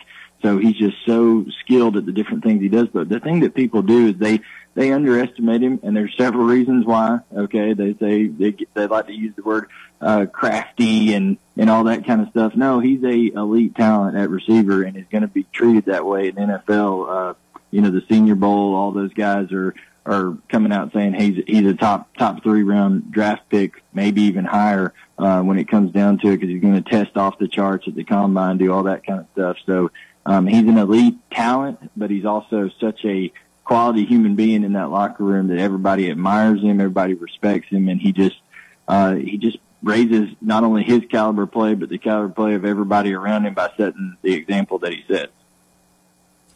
I can't believe how well the quarterback's playing. Can you? Can you talk about from the beginning of the season to right now? We had Watson Brown on with us last hour, and he said the two best coaching jobs in the league are done this year by Nick Saban and Kirby Smart simply because both guys, from where their quarterback started to where they are now, both of those guys have grown their offenses around those quarterbacks. Yeah, for sure. And I heard briefly at the end of your last call. You're talking about somebody's irrational hate for Hugh Freeze. I would like to throw him out there. If they somehow win these last two games, he deserves some look at SEC head coach of the year. You win eight games, eight eight games after that train wreck that Harsin left. Amen. That's that's, remar- that's remarkable. But and anyways, Mark with and Mark in Columbus. Mark in Columbus, deal with that and quit being a freaking hater. You embarrass yourself, Columbus. But go ahead, my friend. Continue. uh, Carson Beck, I think everybody knew that he would have success because of what was going to be around him. But I think what gave people a little bit of pause early on the season, myself included, is he came out and admitted, hey, it's been since I was a senior in high school, which was four years ago since he started a competitive game. He said, yeah, it was UT Martin that first game of the year, but I was nervous as all get out is what he said. You know, I mean, he said he was about to throw up out there because he just hadn't played in that meaningful atmosphere in a long time. I think once he got over the jitters of, okay, first game, UT Martin, first road game, Auburn, which by the way, people want to point out, okay, they say Brock Bowers the reason they won that, that game. No, Carson Beck being able to operate on third down on the road the way he did is the reason they won that game at Auburn. Tough as nails and, and took a shot right in his chest for a touchdown pass earlier in that game. So, I mean, the way that he's operated, I think everybody thought, okay, he's going to have everything there for him. He's just got to keep it in between the buoys. But also, Mike Bobo has done a great job of setting him up for success, and they really are, have worked well together. Um, being able to, a lot of times you see things wide open for the, the Georgia Bulldogs, and, and he's eventually started. I think the biggest area of growth that you see is the deep ball was the biggest question. He was overshooting some guys. Well, look what happened on the double move to Ladd McConkey against Ole Miss last week, wide open. But sometimes you don't, you can underthrow a deep ball if they're wide open just to make sure you complete it, and that's an area of growth for Carson Beck. So I think everybody, nobody's surprised that overall he's having success, but the confidence level that he started to play at now and the leadership that he's showing, which he's not a natural leader, he's a guy that's had to grow into that role a little bit. Um, I think that's that's been the biggest surprise for the Georgia quarterback. Is Georgia susceptible this weekend at all Well, does Tennessee have an opportunity? And if they do, what is it? Yeah, they got an opportunity because one, it's a SEC game. People don't realize SEC road games are hard to win. I don't care who you're playing. You go play an SEC road game, it's difficult to win. People don't, and people across the country, I don't think give you know enough credit to these SEC atmospheres, environments. So Neyland's going to be rocking. It's going to be crazy um, over there. Even despite a uh, loss to Missouri last week, they're going to have a, a terrific environment. It's a rivalry game, so that's always a big deal. And two, Tennessee is able to create havoc with their defense up front. Now they got handled by Missouri's offensive line, and if you don't fix how you fit split zone, I know everybody talks about the outside zone for Missouri. They go back and watch just split zone where the line's moving one way and they bring an H back or a tight end the other. You would think that Tennessee thought it was a brand new run play in, in, in football that they had never defended it before because Cody Schrader ran through them. But I think Tim Banks and and that company that defensive staff can get it fixed on how they run fit, and also Georgia has allowed an opening touchdown each of the last four games of the team they played. So Tennessee can start out hot, they can get the crowd rocking. They can play a four quarter game with with with Georgia. However, if they don't fix some of the crucial mistakes that they that they've made on defensive fits and also eye discipline on the back end, Georgia's offense is going to be hard to stop for them. And then also, I just the, now with the receiving core being as thin as it is for Tennessee, I'm not so sure that they'll be able to make the amount of explosives. Their explosive play rate is way down from what it was last year. Most of their explosives come on the ground, which is hard to run on Georgia, but absolutely with atmosphere, with it being on the road, with the athletes that Tennessee has, they can make it a, a full quarter game and have a shot at the end of this one if they if they execute the way that that they've they've, they've shown at different points in time, like the first half of Alabama this year. Hey, Blaine, if folks want to uh, enjoy your work, read your work, tell us about Southeastern 14 and what you guys are doing.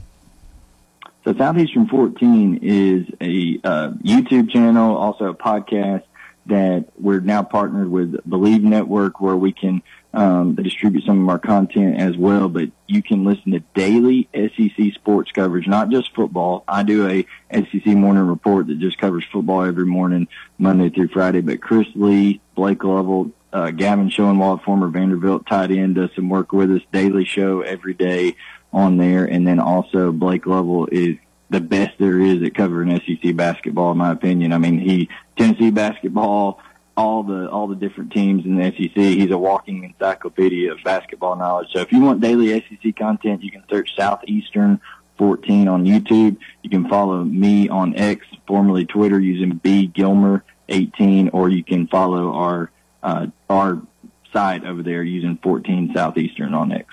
Blaine Gilmer, you're the man. Explain to me one thing. Why why doesn't Lane Kiffin even attempt to put players on defense? I mean, what was that last week? It, I didn't hear the last. It, even attempt to what now? Put players on defense. So I think he does, but he he's he's being transparent when he says, "Hey, we're lacking some of the Jimmys and Joes. And and here's the thing about the transfer portal: people call you the, the portal king. There's a reason guys are in the portal, right? You know what I'm saying? And and eventually those deficiencies are going to rear their head.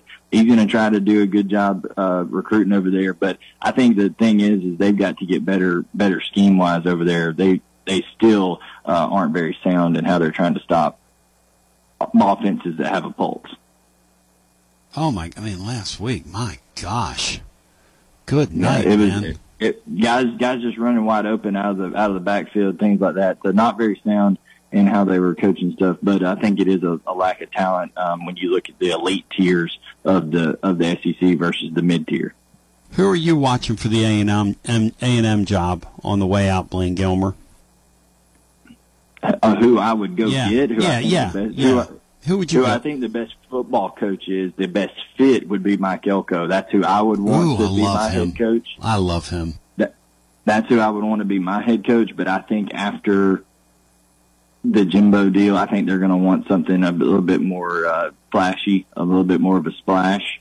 So, uh, I mean, I heard the Dabo conversation. Listen, I think Dabo would be would be great. He does. It, it is like going from one cult to another. So go ahead and go go do do that over over there at Texas A&M. I think I think that would that would be great. But uh, yeah, I think Mike Elko would be the guy I would go for. Blaine Gilmer, you popped me there and made me cough, and I appreciate you, brother. Thank you. Thank you, guys. Blaine Gilmer, Southeastern 14 on the TLD Logistics Hotline. Online, tldlogistics.com. The silly season's already started. I saw where our guy Jamey Chadwell, Sean, apparently got caught yesterday uh, tweeting, retweeting a tweet, and he forgot to turn off his location and the spot of his retweet, uh, pumping up something they had going on at Liberty, was none other than Starkville, Mississippi. Oops. Yeah, I don't know why you would entertain that job. Uh, I mean, coaches have gone there. Mullen did okay, uh, but I mean, Sylvester Croom, uh, the the uh, your fella from Penn State. I think Oh he had God, he two a years fish there. out of water. That Moorhead guy, he had no business Yeah. being there. Well, when he first got there, everyone was claiming he was the big deal, but uh, I mean, that is just uh, that is a complete dead end. I, in fact, I can't even think of anybody that was a head coach there that went on to do something. I mean, Mullen, Mullen all of a sudden became a buffoon at Florida. They Nope. should hire Mullen back. I think. You're right, No, Brian. he's he's he's I mean, burned so many bridges. He's such Well, a he's weird burned guy. bridges there. He's such a weird guy. Oh, he's such a he's he's such a uh, Just a weird dude. um, he's a prickly guy. Yeah, he's he a- He's an arrogant guy Yeah. that has done nothing. Yes. I mean, he is all hat, no cattle, as they say in Texas. Although I will say he, along with uh, the Vols, what, what's the number, Brian, in this uh, playoff era? Guys uh, or teams that have risen and gotten that number one spot in the playoff Oh, uh, era. seven seven programs have ever been ranked number one in the college football playoff poll. and Tennessee it and came Mississippi out State years ago. Yeah, and Tennessee and Mississippi State are two of them. So Yeah, He five has of the done teams something. that have done it are in the SEC. By the way, yeah, Do that- either of those either of those teams make the playoffs? Uh, that would be a negatory. We'll come back on the other side. If you want to get in, 865 200 5402. The fun, the frivolity on a Wednesday rolls on after this. This is Big Lou Maddox, and you're listening to the best radio in southern Middle Tennessee. WKOM 101.7 FM, Columbia. Celebrate you with a new vehicle from Chrysler Dodge Jeep Ram of Columbia. We have a huge selection of new vehicles waiting for you. We're talking cars, trucks, and SUVs. And if you're in the business of selling your vehicle, we've got you covered. We'll buy from you even if you don't buy from us. At Chrysler Dodge Jeep Ram of Columbia, we're locally owned and operated and proud to serve our community as the largest CDJR dealership in Tennessee. Find your new ride today when you visit Chrysler Dodge Jeep Ram of Columbia. Hello, this is Rick Tillis from Tillis Jewelry. What is a full service jeweler? Experienced staff, custom designers, in house jewelry repairs, and beautiful jewelry. Yes, at Tillis Jewelry, we are passionate, knowledgeable, and committed to integrity. We strive to be the best in our community and in our profession. We build long term relationships and become part of family traditions that will cross generations. We delight clients by providing an unparalleled selection, superior service, and exceptional value. Tillis Jewelry, we exceed your expectations. Do you suffer from knee pain? Is it painful to walk or perform your day to day activities? If so, we have great news at the Dr. Gill Center. We can relieve your knee pain fast and easy with no downtime and no surgery. The FDA has approved a new non surgical treatment for knee pain, and it's covered by most major insurance, including Medicare. This treatment has helped millions of people across the nation. Call today to see if you qualify for a free consultation and get back to a pain free life. 615 551 9224. Brown's Body Shop has two locations to provide your vehicles with high quality body and frame repairs, the best paint jobs, and custom body fabrications. Brown's Body Shop has been successful for more than 50 years because of their highly trained personnel, competitive prices, superior customer care, and timely service. Don't put off body repairs or that custom paint job at Fenders. Go to Brown's Body Shop today, 1505 Nashville Highway in Columbia, or 129 Alpha Drive in Franklin. Looking for convenience? Try Quick Mart Convenience Stores, conveniently located all across Maury County, southern Middle Tennessee, and North Alabama. Whether stopping in on your way to work for coffee and a biscuit, taking a plate lunch to go, or grabbing something cold to drink after a long hot day at work, there's always one nearby. Quickmart convenience stores, conveniently located all across southern Middle Tennessee and North Alabama. Proudly serving Shell gasoline. Hey, this is Derek Ransom with 10 Pin Alley, voted number one family entertainment center in Maury County. We offer 32 bowling lanes, giant arcade, laser tag, bumper cars, and a full cafe and bar menu. We also specialize in group events, kids and adult birthday parties, company parties, sports team parties, and holiday parties. We're located at 322 East James Campbell Boulevard in Columbia. Call us today at 931 381 Bowl or visit us at 10pin.com. 10 Pin Alley, it's where the good times roll. This is Mark Curry at the Trailer Store. We are a local family owned business. Every day I work with my wife Susie, my mother Becky, and my son Justin. We offer a full line of lawnmower trailers, utility trailers, stock trailers, and a full line of trailer parts. We also offer service. Come see us at 1021 New Lewisburg Highway. Call us at 931 381 2795. That's 931 381 2795. Hey, this is Trip Stoltz, owner and manager of Columbia Ace Hardware. Football season is here, and that means tailgating starts now. Come see us at 112 East James Campbell Boulevard and let us help you get your backyard game ready. We are open Monday through Friday from 7 to 7 and on Saturday from 8 to 4. Go Vols! Is the place with the helpful hardware, folks. I am Jack Blackstone. And I'm Emery Blackstone. Together, we are Greenway Tech Repair. Tired of slow computers, cracked phone screens, and fancy home electronics you don't know how to use? We can help. We provide local on site services as well as remote troubleshooting for any job, no matter how large or small, from computers and laptops to mobile devices and home electronics. We Blackstone brothers are eager to serve our community. Find us on Facebook at Greenway Tech Repair or by phone at 931 388 2691. That's on Facebook at Greenway Tech Repair or by phone at 931 388 2691.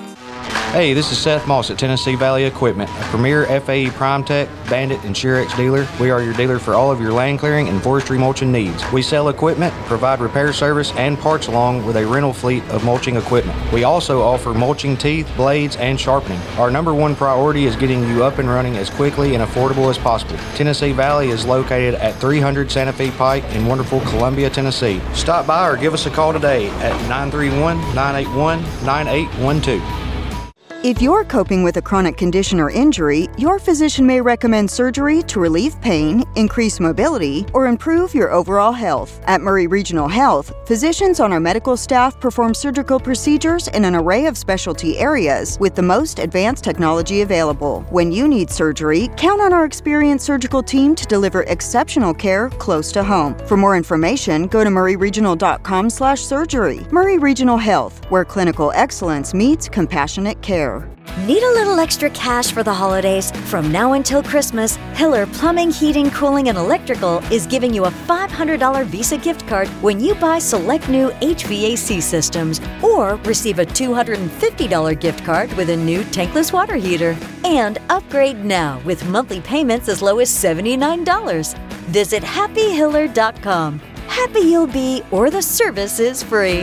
Call the Happy Face Truck today. This is Clayton Harris, and you're listening to 101.7 WKOM Columbia. Oh, it's incredible to be back with you on a Wednesday. Watson Brown, Cinco, and Brian. I'm in such a good mood. That hey, Brian, that Gilmer kid was really good. Is he kin to Harry Gilmer from back in the day, Brian? I don't know, but he is a rising stallion and star. Oh, there's no question. No question. I have zero feel for this game. I know it's Wednesday. I'm still so stunned at what I witnessed with Missouri that I have. I don't even know what to feel about this thing. It's a great opportunity. Anytime you get the number one team in your building, Watson said something that bears repeating, which is let it go. Both sides of the line of scrimmage, let it go. And I don't know what that looks like for the Vols. I mean, if you're going to throw the ball deep, who are you going to throw it to? And defensively, if you're going to turn people loose, I don't even know what "let it go" means for our for our club at this point. That was such a. Br-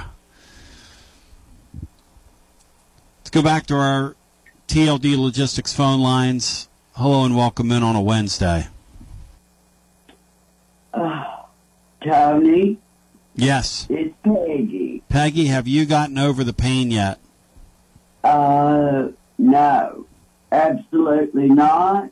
I, I, I, Tony, I can't even try. I, I'm going to try to talk. I don't know if I can. I really don't know if I can. I can't explain it. I can't describe it. You know, I've been, let me tell you, Yeah. I've been a fan since I was 10 years old. Yeah. uh, listening to- on the radio. Started out basketball with my dad. That's right. You know, and I and I got attached to that hardcore. That's right. Then John Ward I back in the day. got- John Ward painting that picture, Peggy, on the on the statewide stadium, as Bob Kesling would say. Exactly, exactly. It's magical. Then, as I got a little older, and that is a little odd because I was a little girl, but uh, I was the oldest, so until my youngest brother come along, I got that spot with my dad. And we watched all the sports. Then I got to, into football and Condredge Holloway, you know, and all that. And then The Artful come Dodger. along. Named my kid Peyton. I mean, I love this stuff. Yeah. I used to I used to listen. You mentioned John Ward. I never got to tell you my John Ward story. Tell me a John Ward story. I love him because the night he passed uh-huh. away, Peggy, I was on vacation up in oh. Ocean City, New Jersey, and I opened Oh. my cell phone up and sat on the Ocean City boardwalk, and we took calls from all around the world for th- close to three hours, and we eulogized him in real oh. time, Peggy, and people. Grown men and grown women were crying their eyes out. I'll never forget it as long as I live and draw breath. something. Something. Well, back in the day, there's a, a restaurant in Gatlinburg called the Open Hearth. The building's still there, but it's uh, it's a sports All right. something. You talking about the open heart? The open heart? Open hearth, hearth, hearth like a fireplace. Oh, I thought you said the open heart. Okay, go ahead. open hearth, and uh, I mean this was a big deal. You know, there's like five major restaurants in Gatlinburg Oh, in yeah. the '80s, and it was one of the ones. You know, newly built right before you go into the park. Well, we had a big clientele from Knoxville, UT, and stuff, and the ball games was crazy. That's when I really developed my hate for Alabama That's right. that place would fill up, and I mean, now we'd make good money if they won, but if we beat them, oh hell, it was hell in there. But John, I got a ratty station one night. It's a station everybody hates because it's three little two tops. So I wasn't in a good mood. I know that you know, but I go down there. It's my first table. There's this couple, and I'm telling them I'm Peggy and what our specials are. And when that, he spoke and ordered, I just stopped. I just stood there. I just stopped and I looked, and sure enough, it was John Ward and his wife. And I, I just put my, I said, "Oh my gosh!" I went, "I'm sorry. You are the voice of the Vols, aren't you?" And he said in that voice, "Why, yes, little lady." And he looked at my name tag and he said, "Peggy, I sure am." Cool. Oh my God! I, I could have never met Elvis, the president, anybody. And he came back, and they would come up our knees. Him and his wife would come about once a month, maybe, and in the fall they'd come more than that and ask for me specifically. Peggy, you've been all, all sides. That's what I love about you is that you're all things to all people. When I met you, I knew that. I knew you were the real deal, a genuine ar- article. Because look, you, you you dined with kings and queens, and you've eaten the pork and beans, as a great Dusty Rhodes once said, and and, and you know the drill. And I love every minute of that. Oh, I- and I just when we get it, I, well, I felt the same way about you, Tony. I thought, oh my God, but you're the age of my baby sister, my little sister. She's the same age as you. Mhm. And we lost her about eight years ago. And I'm going to tell you, that girl was the hardcore. Now, the Lady Vols was her thing. Uh oh. I mean, eat, sleep, and breathe. I mean, our family. She, look, she named her dog Butch. I mean, that's how crazy. she had a dog, and he's still here. He's still in our yard. Mm-mm. You know, and I got a youngin' named Peyton. My brother has a boy named Heath. So, you know, but that's, we, after Peyton, we don't have any more namesakes. We're, we're, we're, we're kind of laid low on that. I used, okay, the guy, the man and woman that wrote Rocky Top, Br- Boudleaux and Felice, Bryant, Yes. had, had a motel right below the Park Vistas called the Rocky Top Motor Inn. They used to come up every morning and have breakfast with me at the Park Vista. Most next level thing that ever happened to me is Honey, when, by accident, they, yes. when when I was when I was young young in radio. Okay, we did something with the song Rocky Top and put it behind a commercial, and one of them called me and said, "Hey." Or, or somebody mm-hmm. in their extended deal said, "Hey, you got to cut that out." While they were still around, they were policing that song. You know, those two uh, wrote some great stuff back in the Everly- wrote '60s, for the Everly Brothers tunes, and they also Yeah. wrote "Love Hurts" by Nazareth. Wow. Did you know that? I didn't, I didn't know that one, and that's one of my favorites. Yeah, they wrote "Love Hurts" by Oh. Nazareth, which uh, there's a really great uh, bluegrass version of that where they go, "Love hurts, it really, really, really, really hurts. Love hurts, it really, really, really, really, really, really hurts." Hey, I've heard some good, they're doing bluegrass and some versions of rock songs up, up in Oh, the yeah. mountains sound really good. I Dixie, it does some great. kick out of that. Hayseed Dixie does a great uh, ACDC. It's called Hayseed Dixie. You'll laugh your head off at that. But uh, and they're great musicians. But Peggy, listen, you're the greatest intercontinental champion of all time, and I appreciate you. And You're a living legend. about uh, I wanted to tell you, I'm I'm so glad you're well. I was worried about you, and uh, are you are y'all still doing Titans Bill's birthday, or is everybody Bill's birthday is Friday down at Calhoun's on the river. How are we going to get in the partying moods? What I want to know. The partying mood. Will you bring your party tricks and your party favors and let's do it?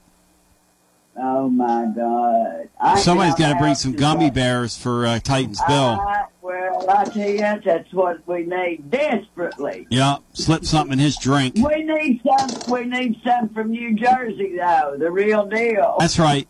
We need to dose Titans Bill like they used to back in Haight-Ashbury, but I appreciate you. Thank you, Peggy. Oh, I love you. Bye. Thank you. Cinco, how would you like to see Titans Bill get dosed? I think I'd like to see it from afar. Yeah, not and not not like Dos Equis. Yeah, that's uh Yeah, I'm gonna have to watch that on uh, closed circuit TV or something. Be careful. He won't call you his good Christian friend if you're not be dosing too much. Well, that's a good point. Um, let's go back to our phones. Peggy just makes me lose my train of thought there, and I gave you an um, and I'm not an um guy, but she makes me say um. Hello and welcome into our next call. By the way, regarding Calhoun's, I do want to say one word, and that's where I was going to go. My friends at Calhoun's are going to be open for Thanksgiving. The traditional uh, Thanksgiving uh, dinner there is to die for. They're open at all locations. Reservations are not required, but they are encouraged. So if you want to call the Calhouns near you and make your reservation, again, reservations not required, but they are encouraged.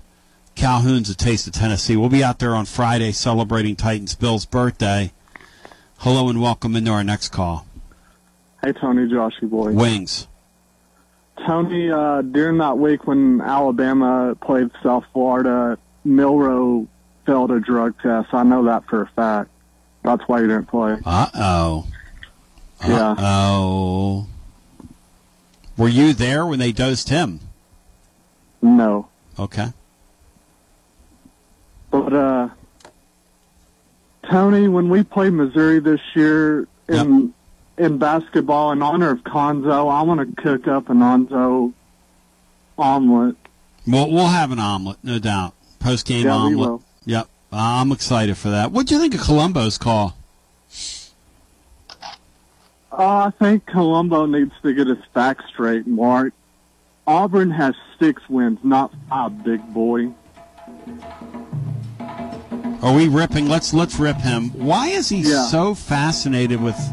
And he keeps talking about Lane, Lane, Lane. Yeah. But yet he puts down Freeze, who's a much better coach than Lane Kiffin. Yes.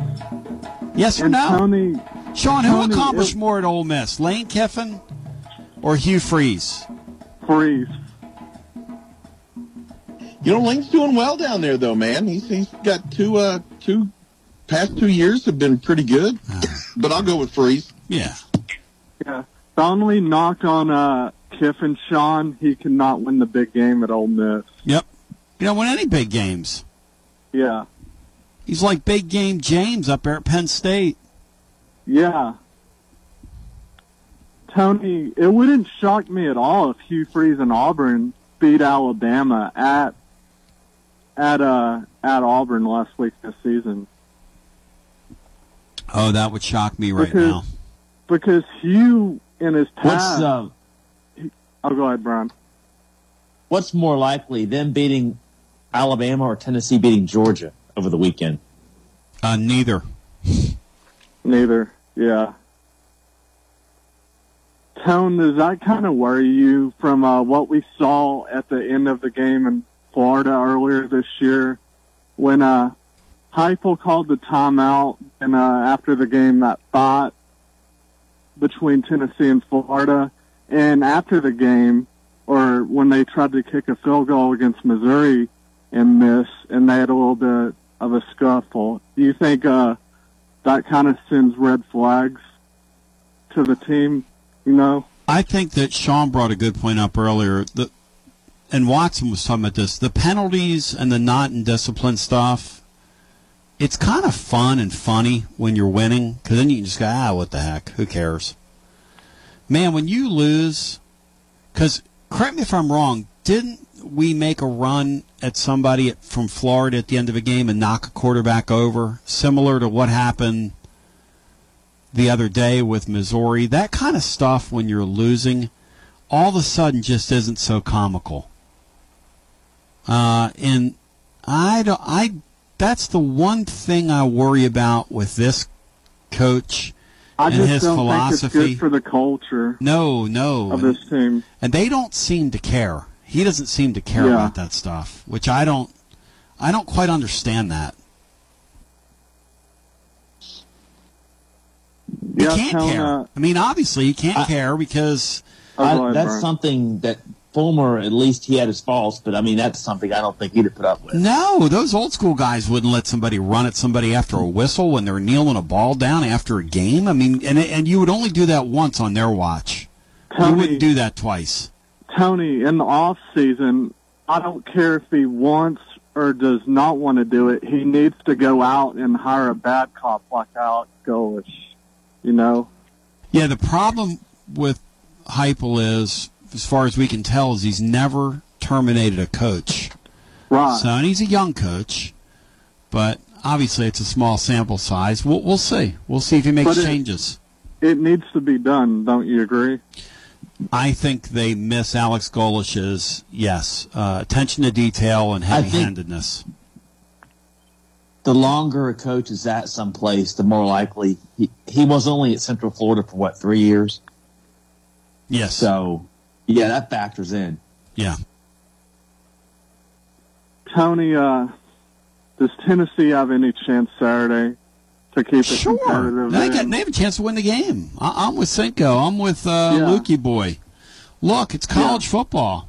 The the thing you've got to do though is three consecutive games. Georgia's given up the first score in the game. Got to go score first. You got to give yourself a chance. If you don't, and, if you get two scores behind and you're the Vols, that that that that home crowd will become a disadvantage. Joe Milton will start hearing the murmurs. I mean, we've seen Yeah. that script before. And Tony, you know Georgia still has something to play for Saturday because if they lose, they're probably out of the college football playoff race. They have everything to play for Saturday. This narrative that they've wrapped up the East and they're going to come in here complacent. Georgia didn't care about Eastern Division championships. Never did. No. Tony, uh, They've the won like six straight. Yeah, Like they've won six straight, straight. three I mean, they're the freaking Well, Atlanta Braves. seven. They don't care about Not division six- championships. like Six to seven or Whatever the like number that. is. Tony, one thing about basketball, what do you think about uh, this JP Estrella kid? Do you think he'll get some uh, decent minutes off the bench? Probably not this year, but he's going to be a very good player in time. They feel very good about him. They feel very good about Phillips. Yep. Thank you, brother. Good talking to you. The Vols are back in action, by the way, in hoops with Syracuse on Monday. We'll be on with the Garza Law. Tennessee basketball overtime as soon as that one comes to a close. Syracuse, a guard oriented team, pulled one out of the fire last night. Syracuse almost lost two years in a row to Colgate, but they were able to get that taste out of their mouth and uh, close strong. They, they were down eight with four minutes left and, and came back and won the game rather handily. So they showed a little, uh, shall we say, spurt ability in that game. Brian, They don't did you- have Jim Boeheim. Did you see it?